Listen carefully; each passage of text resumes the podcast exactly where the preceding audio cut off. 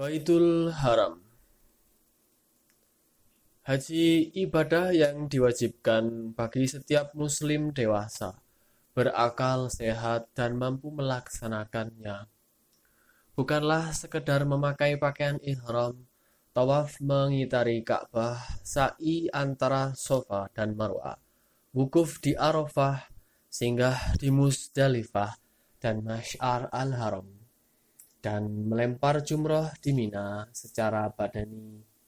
Haji yang hakiki adalah peribadatan yang membawa seorang salik mendaki makom jasa dia ke makom ruhaniah.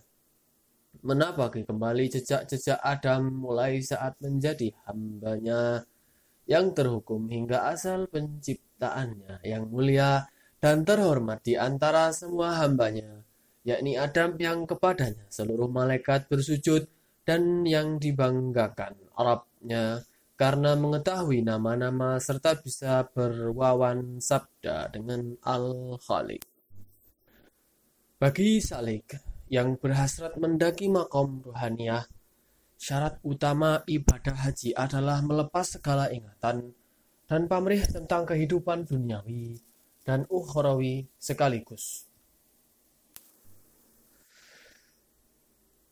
Satu-satunya ingatan hanya kepadanya. Sebab bagi salik, haji adalah ibadah, yakni wahana yang menghubungkan abid dan makbud.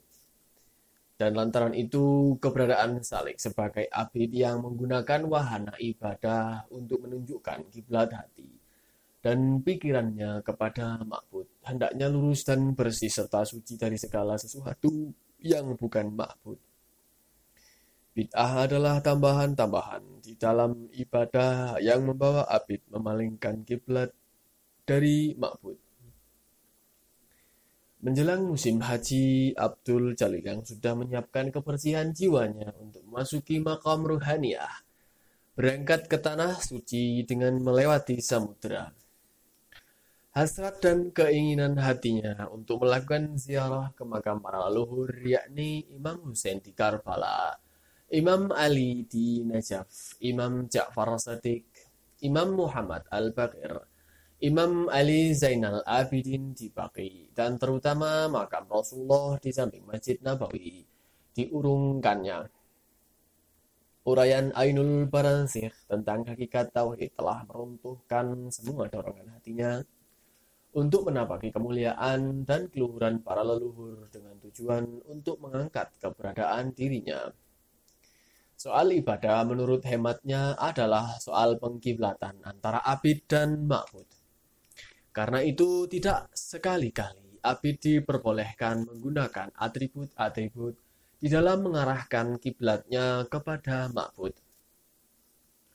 Dengan melakukan perjalanan melintasi samudera, ia mendapati kenyataan bahwa di tengah samudera yang biru tidak terdapat sesuatu yang mengusik batin manusia Hamparan samudera sepanjang waktu tampaknya hanya menyuguhkan ombak yang bergulung-gulung dan ikan yang beriringan melompat-lompat, serta kadangkala gelombang yang mengamuk. Sebuah pemandangan, pemandangan yang sangat menjemukan. Meski demikian, di tengah samudera itu pulalah hasrat dan dorongan ke arah duniawi dapat sangat kuat menerkam pikiran dan perasaan manusia.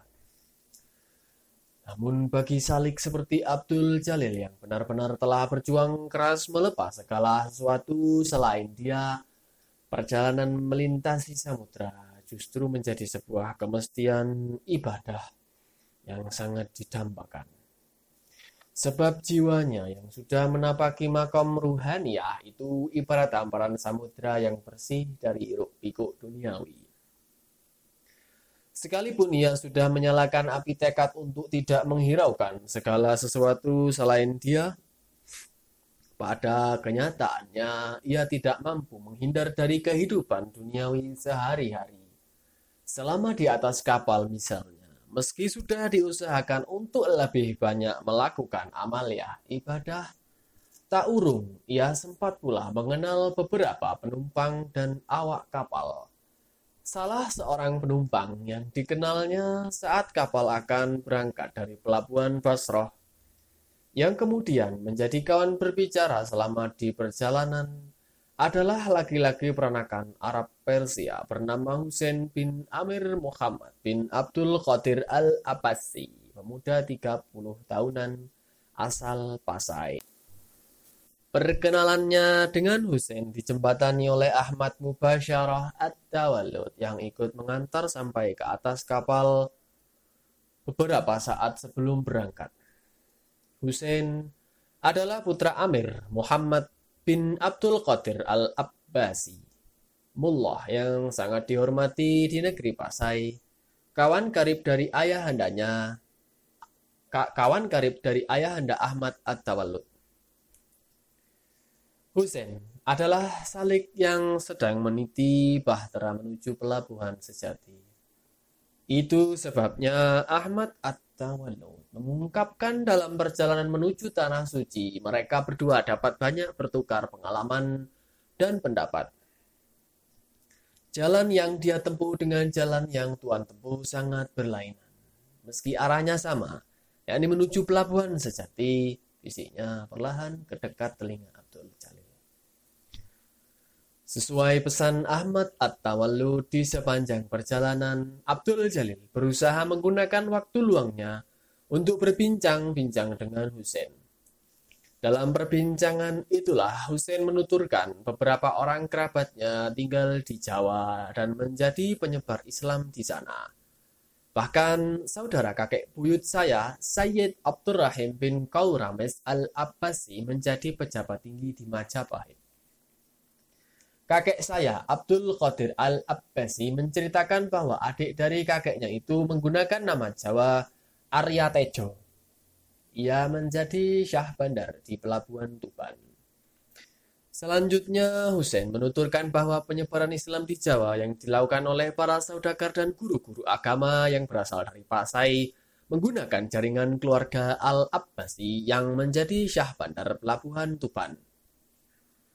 Jaringan keluarga Al-Abbasi makin kuat manakala salah seorang keturunan Abdurrahman bin Kaurames Al-Abbasi yang bernama Abdullah Siddiq menikahi putri Adipati Tuban.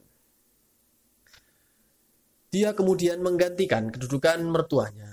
Dengan demikian, keluarga Al-Abbasi menduduki dua jabatan penting, yaitu Syah Bandar dan Adipati. Berita terakhir yang saya terima, Abdullah Sidik menggunakan nama Jawa yaitu Tumenggung Wil Watikto. Berdasar uraian Hussein, itulah Abdul Jalil mengetahui bahwa pengaruh Alawiyin, khususnya yang berasal dari Persia, sangat kuat. Di Pasai, menurut Hussein, paham yang kuat di anut masyarakat adalah Syiah.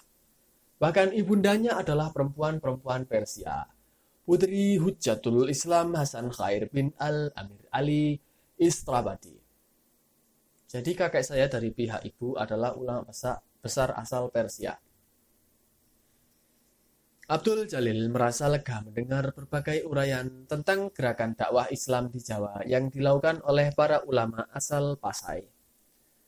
Sebab menurut pikirannya, gerakan dakwah yang dilakukan oleh para saudagar dan guru agama asal Pasai di Jawa melalui jaringan keluarga Al-Abbasi tentu membawa hasil yang baik, yakni membangkitkan kesadaran orang-orang yang masih terjebak dalam paganisme dan penindasan atas hak-hak hidup manusia.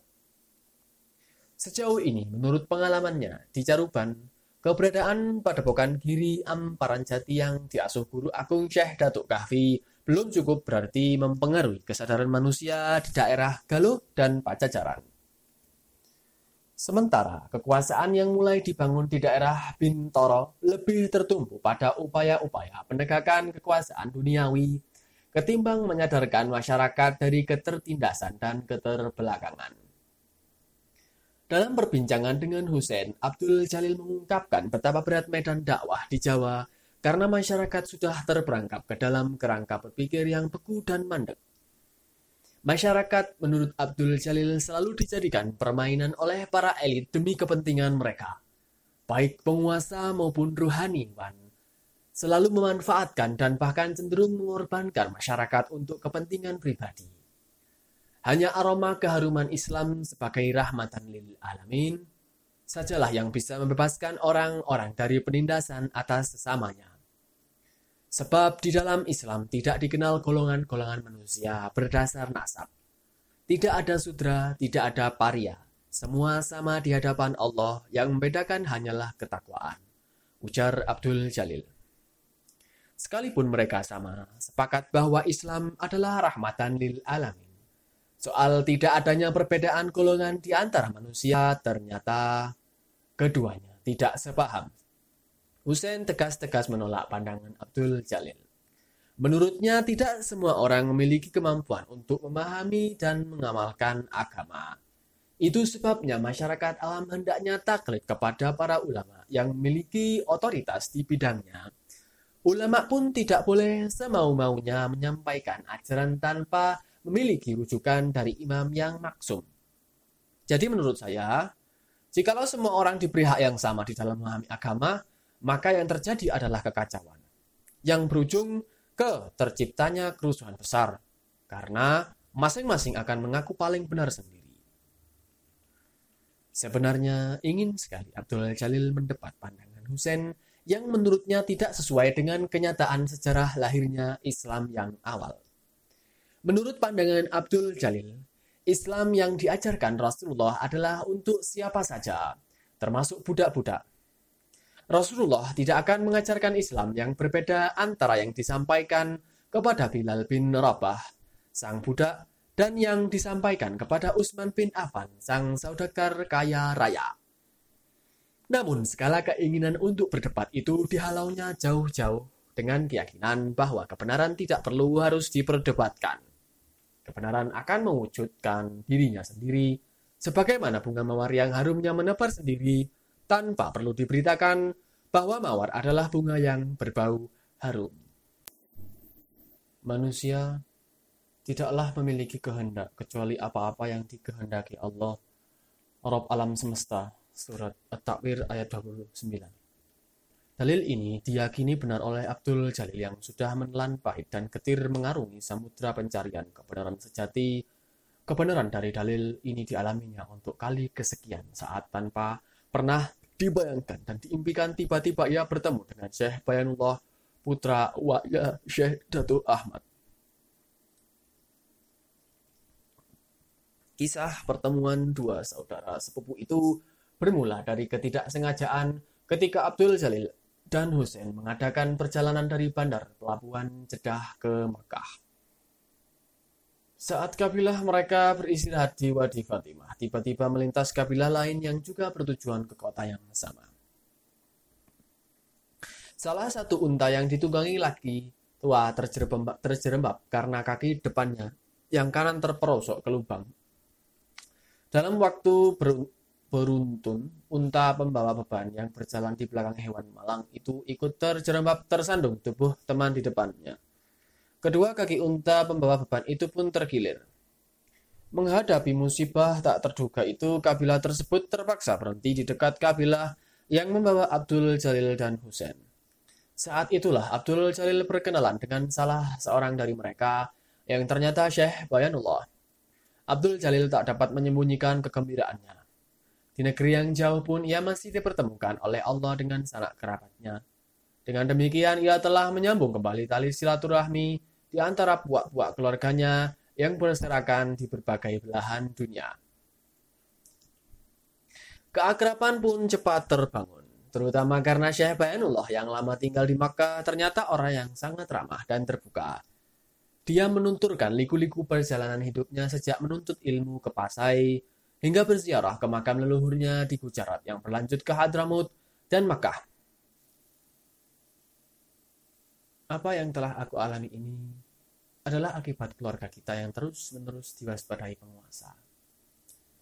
Aku dan saudaraku, si Kahfi, tidak akan meninggalkan Malaka jika keadaannya baik bagi keluarga kita. Tapi aku pikir ini semua adalah kehendaknya sehingga dengan itu kita semua bisa bertebaran di muka bumi untuk mendakwahkan agamanya. Berdasar penuturan Syekh Bainullah, Abdul Jalil mengetahui bahwa para Alawiyin yang menjadi sanak kerabatnya adalah pejuang-pejuang agama yang tersebar ke berbagai belahan dunia. Umumnya, mereka sangat berhasil dengan gerakan dakwahnya. Hanya karena sulitnya hubungan lah yang mengakibatkan masing-masing sanak dan kerabat tidak bisa berkomunikasi dan mengikat tali silaturahim lebih erat. Bahkan salah seorang tetangga aku di Malaka, Maulana Ishak, tiada lain adalah putra Syekh Ibrahim Al-Ghazi Al-Samarkandi. Padahal Syekh Ibrahim adalah putra Syekh Jamaluddin Hussein, saudara tua Syekh Datu Isa, kakek kita. Hal itu baru aku ketahui ketika ia menunaikan ibadah haji beberapa tahun silam. Padahal selama ini aku hanya mengenalnya sebagai tetangga asal Pasai yang pernah bermukim di Jawa. Ya, Siapa yang mengira kehendak Allah menentukan seperti itu? Kita tidak mengetahui sesuatu jika tidak dikehendakinya. Ujar Syekh Bayanullah. Selain menuturkan hal Maulana Ishak, Syekh Bayanullah juga menuturkan saudara lain ibu dari Maulana Ishak, yakni Ali Rahmat dan Ali Murtado. Kedua orang tersebut telah menjadi orang-orang terkemuka di Jawa. Ali Rahmat menjadi guru agung di negeri Ampel Denta Ali Murtado menjadi guru agung di negeri Tandes atau Gresik. Putra Maulana Ishak yang bernama Ainul Yakin telah menjadi penguasa di Giri. Bahkan Ainul Yakin bersama Mahdum Ibrahim, putra Ali Rahmat, pernah tinggal di Malaka setahun. Aku kira Maulana Ishak khawatir berdekatan dengan keluarga aku yang diawasi penguasa terus-menerus sehingga ia juga tidak tahu jika sebenarnya kami masih saudara. Berdasar kisah Syekh Bayanullah Abdul Jalil mengetahui bahwa salah seorang leluhurnya yang bernama Syekh Sayyid Abdul Malik adalah seorang Alawiyin asal Hadramaut yang hijrah ke negeri Gujarat. Tepatnya di Ahmadabad, bukan di Surat, seperti pernah dikisahkan Syekh Dato Ahmad. Syekh Sayyid Abdul Malik lahir di Khazam, Dektarim, di Hadramaut. Itu sebabnya kakek buyut dari Syekh Said Abdul Malik bernama Said Ali Khalik Al-Qazam. Putra Syekh Said Abdul Malik yang bernama Syekh Said Amir Abdullah Khanuddin adalah mursyid tarekat Syataria yang sangat dihormati di Gujarat. Sampai kini, pengikut tarekat Syataria masih sangat besar. Syekh Said Amir Abdullah Khanuddin mempunyai putra bernama Syekh Syed Amir Ahmad Syah Jalaluddin. Dia merupakan mursyid tarekat Syatariah yang masyhur dan sering dimintai pendapat dan fatwa oleh raja-raja dari dinasti Bigara dan dinasti Chan. Syekh Said terlebih dahulu diangkat oleh raja sebagai amir di surat, sebelum kemudian menjadi mursyid tarekat menggantikan ayahandanya. Dia itulah kakek buyut kita. Dan lantaran itu, saat di Gujarat, aku berbaikat tarekat Syatariah, ujar Syekh Bayanullah. Mendengar penuturan Syekh Bayanullah tentang perjuangan sanak kerabatnya di dalam menyebarkan agama Allah, Abdul Jalil merasakan pancaran kebanggaan menyesaki dada. Namun, buru-buru ia mengalihkan kilasan-kilasan pikirannya dengan memperteguh keyakinan bahwa ia tidak boleh membanggakan sesuatu, bahkan berpikir sesuatu selain Allah itu sebabnya ia lebih banyak menjadi pendengar setia dari kisah-kisah kebesaran sanak kerabat yang dikemukakan kakak sepupunya itu. Abdul Jalil berteguh hati bahwa di Haramain ini ia adalah abid yang sedang menjalankan amalia ibadah untuk mengarahkan kiblat kepada makbud.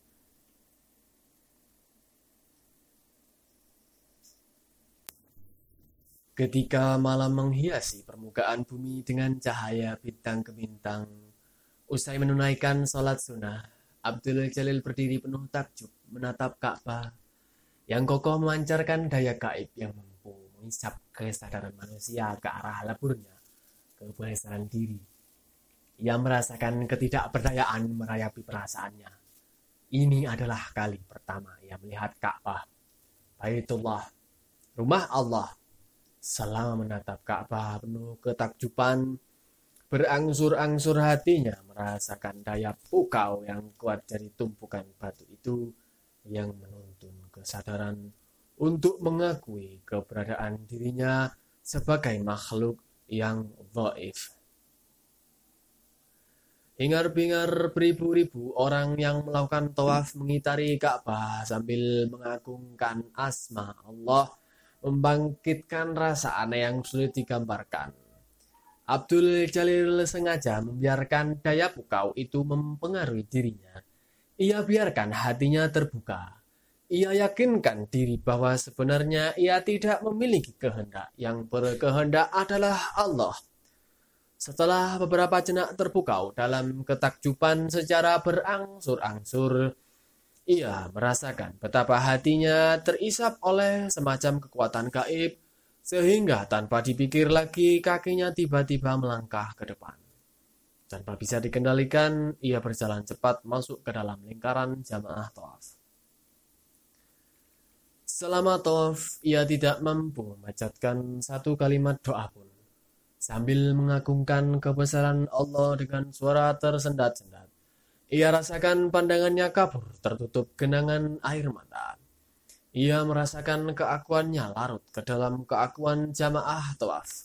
Ia bagaikan setitik air yang hanyut di arus sungai. Namun selintas bagaikan kilat nur lawami dan pemahaman fawaidnya mengungkapkan kaitan rahasia di balik tangisan orang-orang yang tawaf dengan keberadaan ibu segala kota, Makkah pada masa lampau bernama Baka. Dalam bahasa Arab berarti menangis. Dengan membiarkan keakuannya hanyut di tengah gerakan jamaah tawaf, Abdul Jalil tidak mendapati apa-apa dari kiblatnya kecuali keagungannya. Berbeda dengan jamaah lain yang berdoa agar beroleh keselamatan di dunia dan akhirat ditumpahi rezeki berlimpah ruah, dikuatkan iman, diangkat derajatnya. Ia hanya mengagungkan asma Allah. Ia tidak peduli dengan rezeki duniawi, surga, neraka, derajat, iman, dan berbagai hal yang dibutuhkan manusia. Kiblat hatinya hanya Allah. Itu berarti pamrih pribadinya tidak ada. Semua adalah milik Allah Lantaran itu, semua harus dikembalikan kepadanya. Selama tawaf, ia merasakan tubuhnya bagai digerakkan oleh kekuatan gaib yang benar-benar di luar kendalinya. Dengan rasa takjub tak terhingga, ia rasakan tubuhnya terdorong dan terhimpit ke satu arah, ke sudut hajar aswad. Kemudian bagaikan bermimpi, tiba-tiba di hadapannya sudah terpampang batu hitam yang dijadikan rebutan bagi mereka yang ingin menciumnya.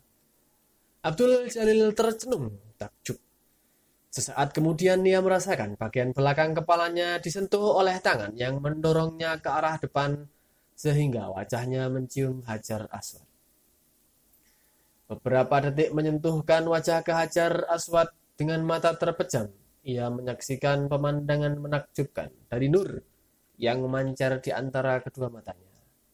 Ia bagai melihat alam semesta tergelar di hadapannya Kemudian Nur Lawami dan pemahaman fawaidnya mengungkapkan bahwa Hajar Aswad itulah batu yakut yang berasal dari surga yang ajaib yang mampu mencatat dan merekam siapa saja yang pernah melintasi di hadapannya. Karena itu Rasulullah mencontohkan untuk menciumnya atau melambaikan tangan jika tak mampu. Tiba-tiba saja Abdul Jalil merasa pakaian ihramnya ditarik oleh tangan-tangan yang sentakan keras tubuhnya terpental ke belakang.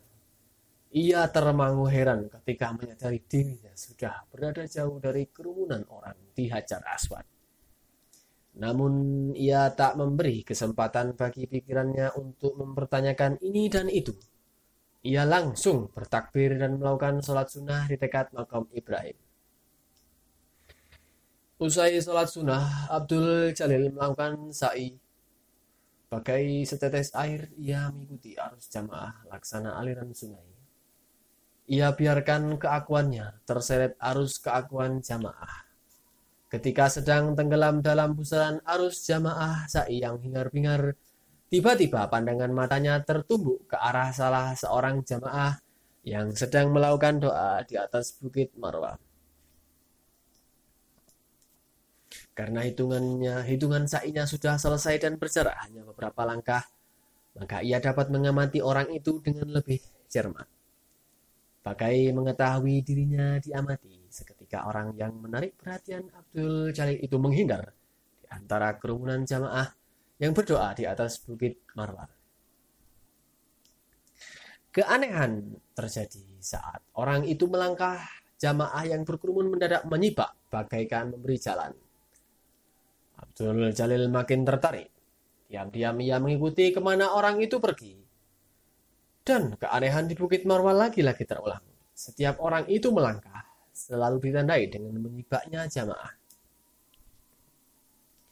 Ketika berada di dekat makam Ibrahim, orang itu sholat. Abdul Jalil yang penasaran segera mendekat. Dalam jarak sekitar 10 langkah, ia mendapati orang yang sedang sholat itu ternyata pemuda yang sangat aneh di dalam pandangannya. Pemuda itu menurut pandangan mata indriawinya memang sedang melakukan gerakan-gerakan sholat. Namun, dengan pandangan Nurul Lawami, pemuda itu adalah yang menyembah sekaligus yang disembah. Aneh sekali. Usai sholat, pemuda itu melakukan doa. Namun, seiring doanya, dia seolah-olah juga mengabulkan doa. Dia tidak hidup, juga tidak mati. Dia bergerak, namun juga diam. Dia diliputi, namun juga meliputi. Dia bagai bayi namun juga bagai lelaki dewasa. Dia memancarkan kemuliaan namun juga menaungi. Keagungan berada di dalam dan di luar dirinya. Pemuda itu benar-benar rumit namun sederhana. Peristiwa menakjubkan itu mendadak melanda kesadaran Abdul Jalil seiring dengan keterisapan dirinya oleh keberadaan pemuda aneh yang misterius itu. Bagaikan persawahan yang digenangi air bah, demikianlah kesadarannya tenggelam dilanda kesadaran yang luas tanpa batas. Dan bagaikan tirai hijab disingkapkan, ia tiba-tiba melihat dan mengetahui bahwa pemuda itu derajat rohaniahnya berada di luar batasan makom atau tempat dan zaman atau waktu. Pemuda itu yang diliputi sekaligus yang meliputi. Seluruh perhatiannya terisap ke dalam pusaran pesona yang memancar dari pemuda itu. Begitu dahsyat sehingga Abdul Jalil tidak lagi melihat segala sesuatu di sekitarnya kecuali pemuda aneh itu. Ka'bah dan seluruh jamaah tawaf seperti terhapus dari perhatiannya. Ia hanya menyaksikan pemuda itu dengan ketakjuban tak bertepi. Bagai digerakkan oleh kekuatan dahsyat, Abdul Jalil beringsut mendekat. Kemudian diciumnya tangan pemuda itu sambil berkata dengan suara gemetar. Oh Tuhan, tunjukkanlah kepada saya jalan mana yang harus saya tempuh dan cara bagaimana saya bisa sampai kepadanya. Pemuda aneh itu tidak berkata sesuatu sebaliknya dengan isyarat berbicara melalui bahasa perlambang dan al-iman. Berbicara tanpa bahasa lisan dan tanpa bahasa perlambang. Dia mengungkapkan bahwa jalan pengetahuan menujunya tidak dapat diungkapkan melalui bahasa manusia yang paling fasih sekalipun. Itu sebabnya ada jalan atau sabil dan cara torik yang bisa membawa kepadanya. Mula-mula dia menggambarkan dengan jelas rahasia keberadaan manusia atau bashar sebagai ciptaan khalq dengan keberadaan Allah sebagai sang cipta atau khalik. Dalam hubungan misterius antara abid dan ma'bud, antara makhluk dan khalik, antara alam, alim, ilmu yang melekat kepada makhluk, dan al-alim dan al-ilm yang melekat pada al-khalik, antara syurah ar-Rahman dan ar-Rahman, antara sama, basar, adil, rahman, rahim, yang menifati Khalifatullah fil ard dan nama-namanya yang agung. Seperti As-Sami, Al-Basir, Ar-Rahman, Ar-Rahim, Al-Adl. Kemudian, dia menjelaskan pula kaitan rahasia makna hubungan-hubungan di atas sebagai jalan lurus atau sabil huda menujunya. Masih dengan isyarat, pemuda itu menjelaskan keberadaan manusia sebagai perwujudan alam al-saghir atau mikrokosmos, sebagai bagian dari alam al-mulk atau makrokosmos, dan keduanya merupakan bagian dari alam al-khalq atau alam ciptaan yang kasat mata. Pemuda itu mengungkapkan pula hubungan manusia dengan alam al-ghaib atau alam gaib dan gaib alam al-ghaib atau gaibnya alam gaib. Bahkan hubungan manusia dengan alam al-izzah atau alam kekuasaan agung. Kemudian dia mengungkapkan tentang keberadaan Ka'bah di Makkah dalam kaitannya dengan keberadaan Ka'bah di dalam diri manusia. Hati atau kolb. Manusia adalah Baitullah atau Ka'bah. Hati manusia bisa muat Allah jika disiapkan untuk menyambut kedatangannya dengan cara dibersihkan dan disucikan dari sesuatu selain dia. Sebab di dalam hati manusia terdapat citra samawi Ka'bah. Citra samawi Ka'bah di dalam hati manusia penuh dengan sifat-sifat ilahi. Berbagai hakikat ruhania manusia mengelilingi hati tersebut. Bagaikan orang-orang beriman mengelilingi Ka'bah. Citra samawi Ka'bah di dalam hati manusia, tempat hakikat ruhania mengitari hati. Itu disebut Bait Al-Ma'mur.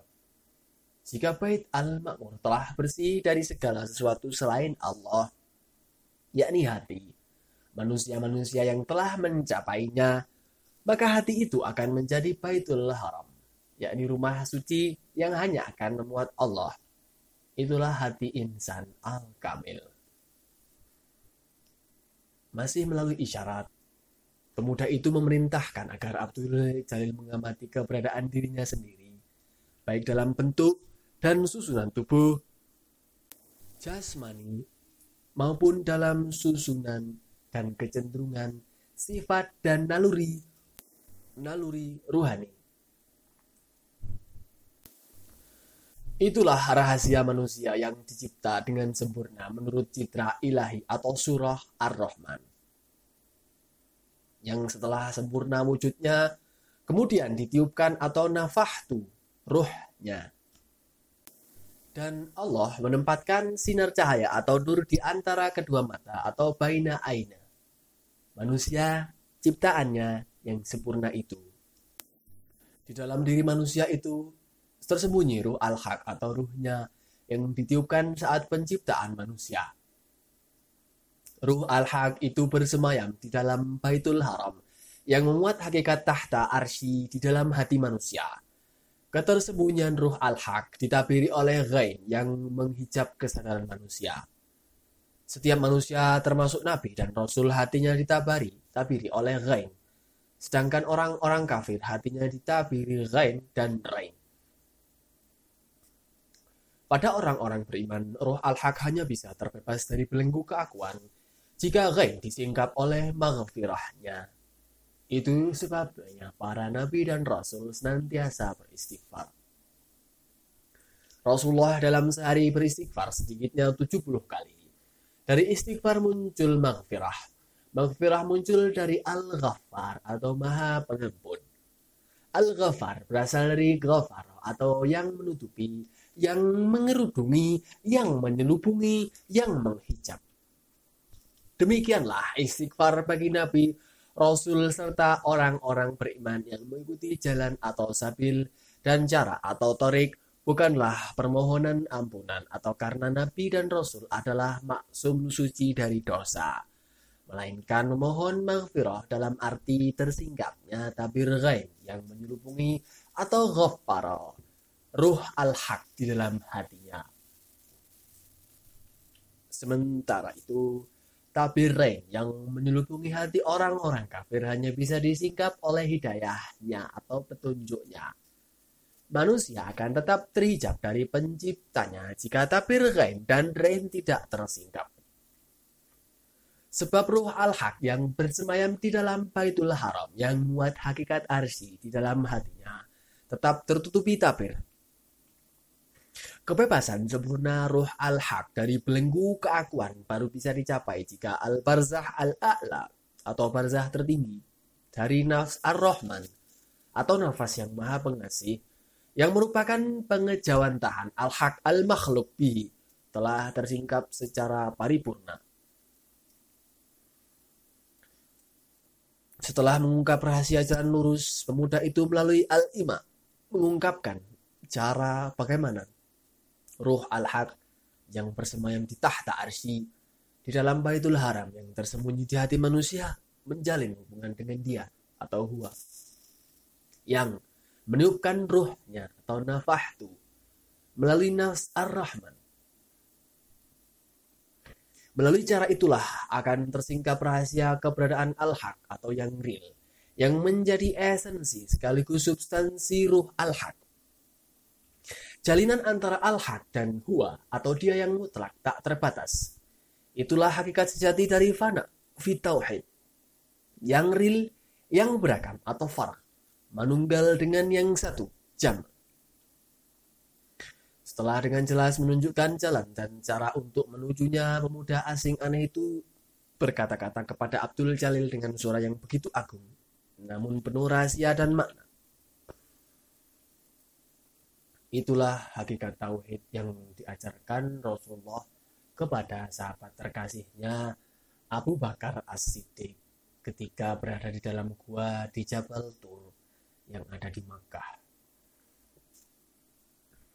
Oh Tuhan, Sir Abdul Salil tercekat ketika melihat pemuda asing yang aneh itu berdiri. Tidakkah Tuhan berkenan menyebut nama Tuhan? Jika engkau menjalankan jalan dan cara yang telah aku jelaskan tadi, maka engkau telah mengenal sahabat terkasih Muhammad. Karena apa yang telah aku jelaskan dengan isyarat dan al-ima itu adalah apa yang telah diperoleh Abu Bakar Ashidik dari Rasulullah. Ujarnya sambil berlalu menghilang di antara pusaran jamaah tawaf. Abdul Jalil termangu, bingung dan takjub dengan pengalaman aneh yang baru pertama kali dialaminya. Sesaat kemudian Nur Lawami dan pemahaman fawaidnya mengungkapkan bahwa pemuda asing yang menakjubkan itu adalah Abu Bakar Ashidik, sahabat terkasih Rasulullah. Namun lintasan nalarnya menolak kemungkinan yang tidak masuk akal itu. Bagaimana mungkin Abu Bakar As-Siddiq yang wafat 800 tahun silam bisa muncul dalam wujud pemuda misterius? Mungkinkah pemuda itu mewaris ajaran Abu Bakar As-Siddiq yang disampaikan melalui al-ima dan isyarat dari waktu ke waktu? Dan apa pula makna ungkapan bahwa Jabal Tur di Makkah memiliki kaitan makna dengan Jabal Tur di Sinai yakni tempat Musa menghadap kehadiran ilahi dalam wujud api yang terbakar, dalam wujud api yang tak terbakar,